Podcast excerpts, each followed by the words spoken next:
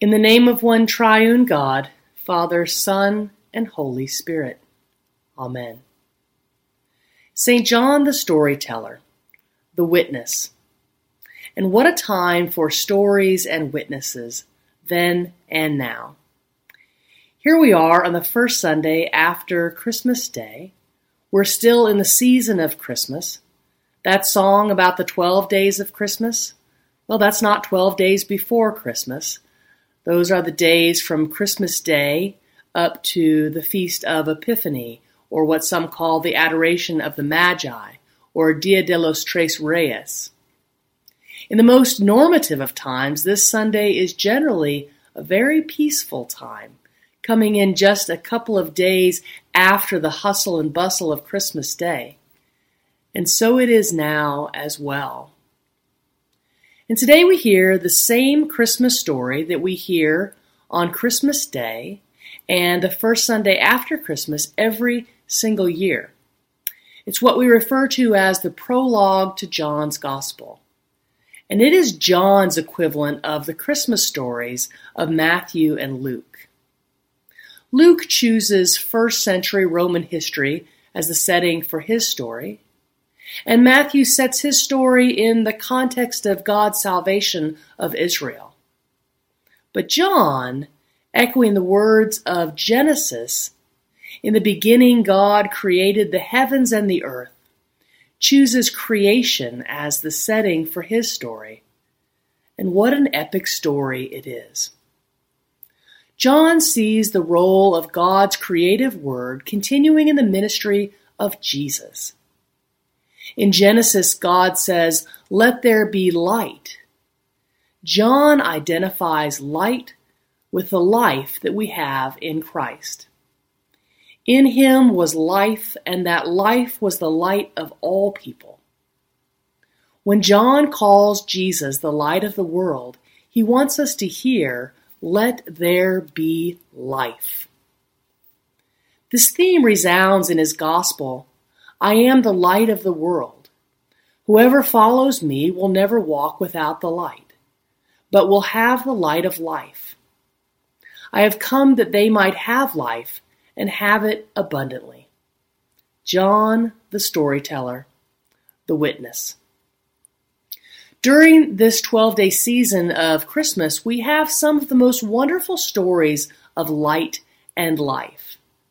And most years we miss them because we've spent the past six weeks shopping and traveling and preparing and cooking and attending holiday parties, office parties, and choir concerts. And after that, we spend the week hibernating until the next round of parties on the eve of the new year. This year, of course, is different for most of us, certainly different for the church both the institution and the body of Christ gathered, in the buildings, in courtyards, and in the body gathered here online. There's nothing virtual about this. This is church. This is worship. This is holy, and it is beautiful. The Christmas tide is dominated by the celebration of the stories of the martyrs, the witnesses by definition, to the faith of those who were on the way, those who followed this newborn king. Yesterday, we remember the story of St. Stephen the deacon and the first member of the early Christian church to be put to death for his faith. Today, we also remember the story of St. John the Evangelist, one of the twelve apostles, who authored the gospel story we heard, it is commonly believed that although he was imprisoned and beaten for his adherence to Christ, he lived to an old age and died a natural death. Tomorrow we will remember the story of the Holy Innocents, the children of Bethlehem who were slaughtered by command of King Herod, lest one of them prove a danger to his throne. Their deaths are a disquieting reminder that Suffering on behalf of a good cause is not always restricted to those who have a choice in the matter. This is a season of heroes, not necessarily because they died for their faith, but because they had, in one way or another, met Jesus, returned his love, and counted their relationship with him to be more valuable than even their lives. And we are currently in a season of heroes in our faith communities and in our world. Those who are giving of themselves, even when our culture suggests that we are better off holding on to everything we have, even with a death grip to the end if we must. Doing the same thing day after day without any thought of others. Doing whatever we must just to exist, to get to the next day, and to have more when we do it. But the Christian story isn't about getting through the motions day after day and season after season. The Christian story is about living. It is about accepting our role as witnesses to and in the divine. Each of us has been invited to offer ourselves to the kingdom of God, and not in the ways that we usually worry about, not in perfecting our bodies, strengthening our minds, or acquiring more money or cars or houses and belongings most likely we're being invited to offer our kindness and our compassion, our empathy, and our love. John's prologue offers us a way to focus on the nature of true life.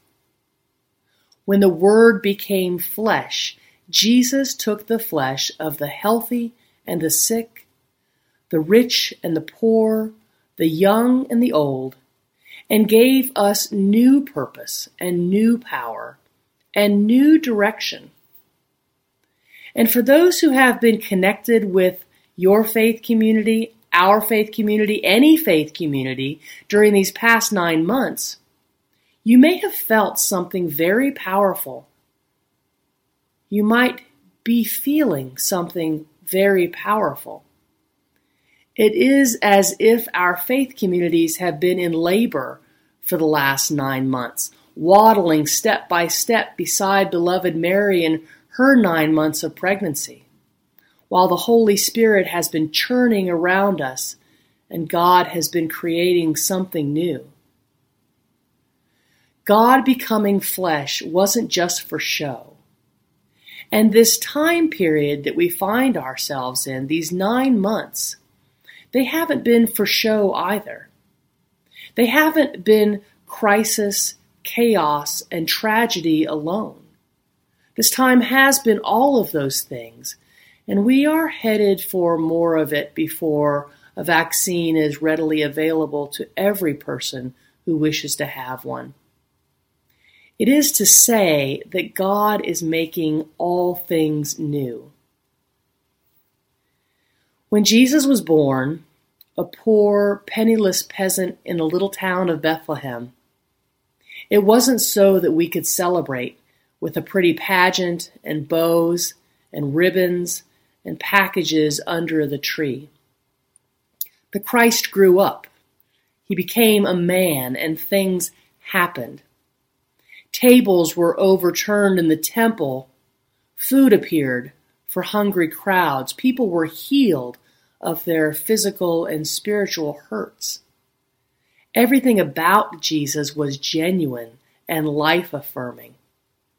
He was the original, unrepeatable, irreplaceable human being that God intended him to be.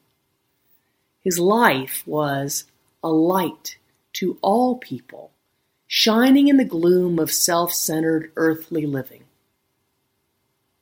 As part of Christ's body, the church, we have been called to take our place in the story as witnesses to the story of the kingdom of God.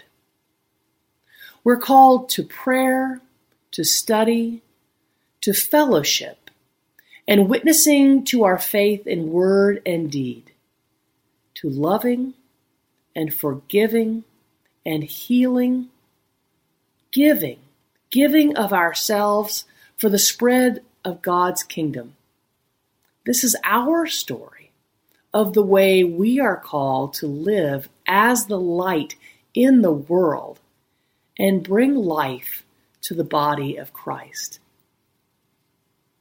Our story is not an individual story to make us look and feel better. And the story is not an end in itself. Our story is part of a larger plan of salvation that John tells us was from the beginning.